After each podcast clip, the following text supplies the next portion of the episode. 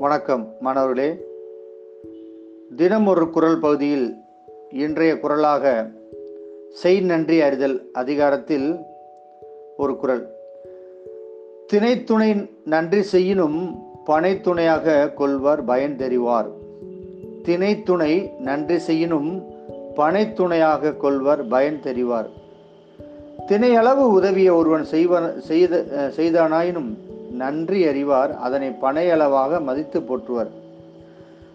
ஒருவர் செய்த உதவி திணையளவு கடுகு மணி அளவு ரொம்ப சின்ன உதவியாக இருக்கும். ஆனால் அந்த உதவியோட பலனை அனுபவிக்கக்கூடியவர்கள் வந்து அது பனை அளவாக இருக்கும். உதாரணத்துக்கு நம்ம பஸ்ஸில் பயணம் பண்ணிக்கிட்டு இருக்கோம்.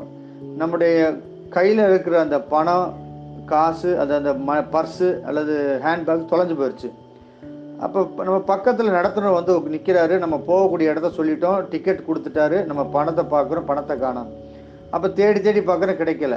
அப்போ அந்த இடத்துல அந்த டிக்கெட்டுக்கு அந்த அந்த கட்ட பேருந்து கட்டணத்துக்குரிய அந்த ஒரு பத்து ரூபாயோ இல்லை இருபது ரூபாயோ பக்கத்தில் இருக்க கொடுப்பாங்கல்ல. அந்த கொடுத்து அவங்க உதவி அந்த அவங்க உதவியை நம்ம வாங்குறது எப்படி இருக்கும்னா அவங்க செய்கிறது அவங்க நிலைமையில் இருந்த பக்கம் சின்ன அளவு இருக்கும்.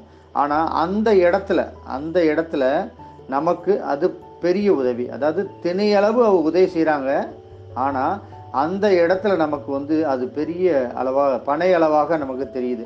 அதுபோல் நாமும் நம் பக்கத்தில் இருப்பவர்களோடு உறவினோடு நண்பர்களோடு உதவி செய்து உதவி செய்யக்கூடிய மனப்பான்மையை வளர்த்து கொள்ள வேண்டுகிறேன். நன்றி வணக்கம்.